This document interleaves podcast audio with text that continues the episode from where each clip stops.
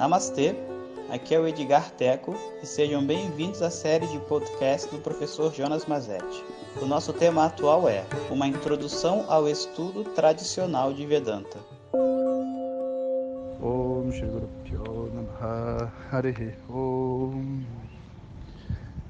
Bom dia pessoal.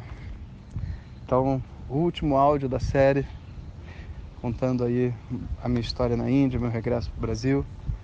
E esse áudio eu vou dedicar a contar né, o que, que é o Instituto para a gente hoje, sabe? O que, que a gente espera dele.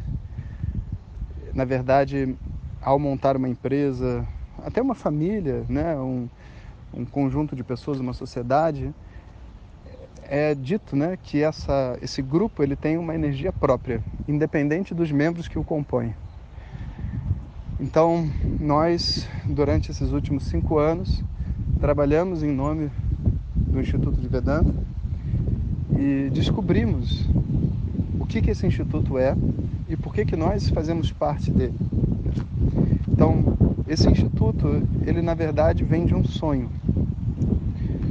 Um sonho que eu como aluno, eu como pessoa, né, e mais especificamente como aluno de Vedanta, estava correndo atrás durante todo esse processo da minha vida, sabe? De entender aquilo que eu sou, poder me ver livre e poder estudar de verdade.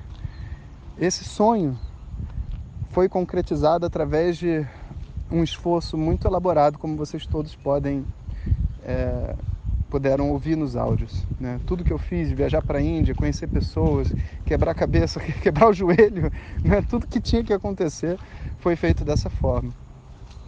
E ao passar por tudo isso, me colocando na posição de professor, o que eu realmente desejo às pessoas é que elas possam ter um caminho melhor do que o meu, sabe? Não um caminho mais suave ou nada disso, porque eu não acredito realmente que a gente vai determinar a suavidade do nosso caminho, mas um, eu acho que existe tanta confusão nesse mundo do yoga. Existe assim é um oceano tão grande que tem mais plástico do que peixe. Essa é a verdade. E se você contar com a sorte para encontrar alguém que te ensine a meditar, encontrar alguém que te ensina, entre aspas, asanas, de uma maneira que não seja um exercício físico, encontrar alguém que te ensine Vedanta e não Devanta, né, sabe, uma outra coisa qualquer, falando que você vai encontrar com Deus no paraíso, ou seja lá o que for, sabe? Tipo, você pode passar sua vida inteira estudando, praticando meditação, sem nunca meditar de verdade. Essa é uma realidade, sabe? E eu não desejo isso para ninguém. E eu gostaria que as pessoas que estão vindo depois de mim possam ter um, um caminho aberto para elas, sabe? O Instituto vem desse sonho, oferecer algo melhor, algo melhor do que eu tive para que os meus alunos possam obter esse mesmo resultado que é o conhecimento, essa paz de mente e tudo mais. Então, esse é o estímulo. Isso foi se desenvolvendo, foi se desenvolvendo e foi agregando novas pessoas. Hoje o Instituto conta também com o Edgar, o Luciano e o Vitor, né, como professores do Instituto. Eu sou o professor principal, né, o Acharya, mas eles também estão estudando há muitos anos e dão aulas e tudo mais e cuidam de setores diferentes das nossas atividades. A gente tem vários alunos também antigos que é, passam temporadas com a gente e ajudam a tocar, sabe, toda essa estrutura de aulas e tudo mais. Então a gente acabou criando um corpo de pessoas, não é só uma pessoa. O Instituto de Vedanta Vishwavidya não, não é o Jonas. É, na verdade, primeiro 10 pessoas que estão ali organizando isso tudo. E junto com essas 10, mais um tanto de outras pessoas que ajudam e apoiam sem estar oficialmente trabalhando no Instituto, mas que sem o, sem o esforço deles no festival não é possível, encontros não são possíveis, várias coisas assim. E soma isso, professores, mestres que estão comigo, alunos e todo o corpo, é, é uma família. É uma família muito grande de pessoas que se une pelo propósito de, se, de crescer, de se descobrir, de entender o que Vedanta é. Mas tem uma coisa específica que depois de pensar bastante, né, entre nós assim e conversar com os alunos, a gente descobriu que é assim, a palavra-chave do nosso instituto é a profundidade.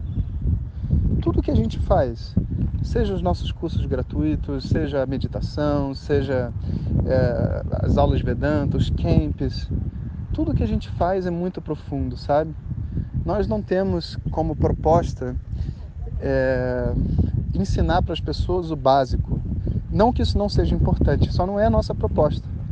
E para falar a verdade, eu acho que tem muita gente no mundo do yoga que já faz isso e faz muito bem. Ensinar para as pessoas o beabá das coisas, sabe? Não é o que a gente se propõe a fazer e, e para falar a verdade, onde está o meu tesão de trabalhar não é aí, sabe? Eu gosto realmente de poder mostrar para as pessoas Vedanta num nível profundo, meditação num nível mais profundo, mantras num nível profundo, rituais num nível profundo. Essa profundidade é a grande palavra-chave. E eu posso dizer assim com toda segurança que se você quiser estudar com profundidade, você vai ter que bater nessa porta. Porque estruturado como nós estamos, hoje não é possível estudar. Existem muitos lugares que dão outras energias muito bacanas e que você talvez até precise delas para crescer, né? Mas a profundidade, essa com certeza é a nossa marca registrada, sabe? Porque é onde o nosso coração bate mais forte ao ver isso, né, o instituto, para mim, ele é como se fosse uma, uma célula da tradição védica.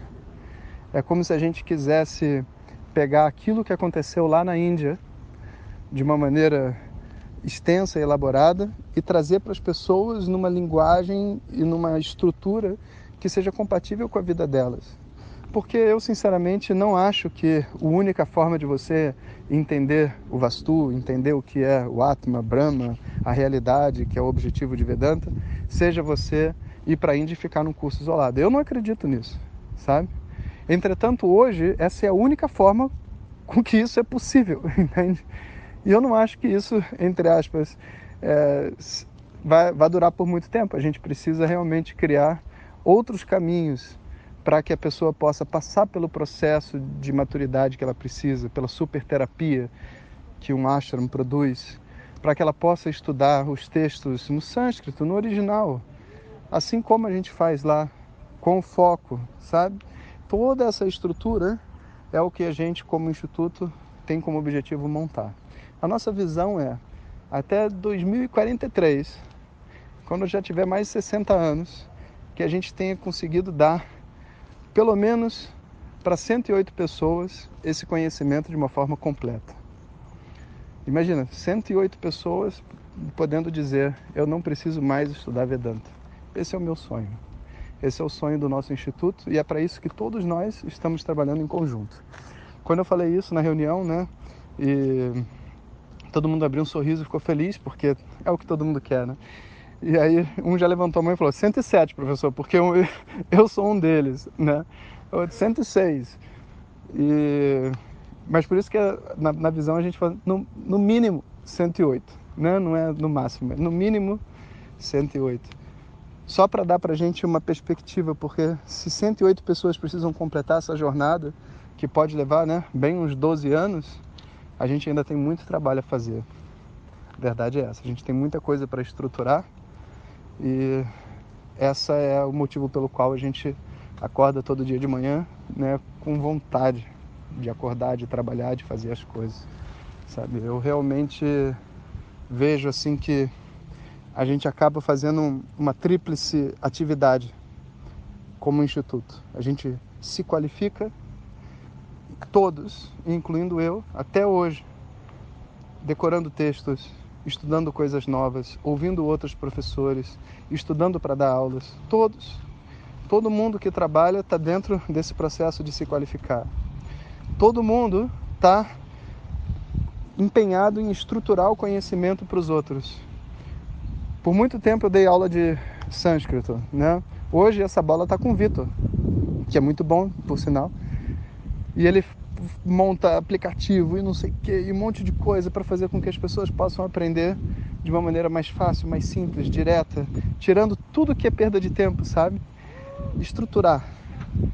E por fim, reunir, sabe? Reunir todas essas técnicas secundárias, incluindo yoga asana, que é muito mal feita por nós aqui no Brasil, sabe? É muito mais às vezes um exercício físico, uma ginástica, do que de verdade uma meditação em movimento como um Tai Chi Chuan. Esse trazer todas essas disciplinas juntas e fazer com que as pessoas possam acessá-las de acordo com a necessidade delas, sabe?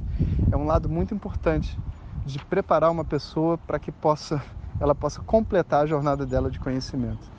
Então, isso é o Instituto Vishwavidya, o Instituto de Vedanta do Brasil, e que eu faço assim minhas saudações a todos né, que participam.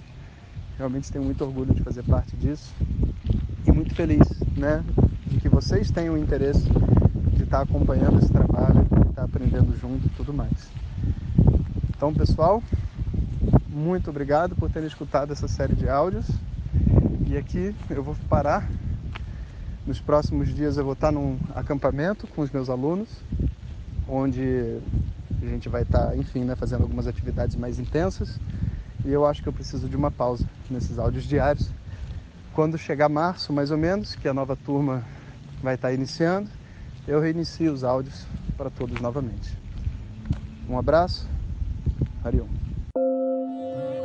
Muito obrigado por ter escutado. Essas são apenas algumas gotas do infinito oceano de conhecimento da tradição védica.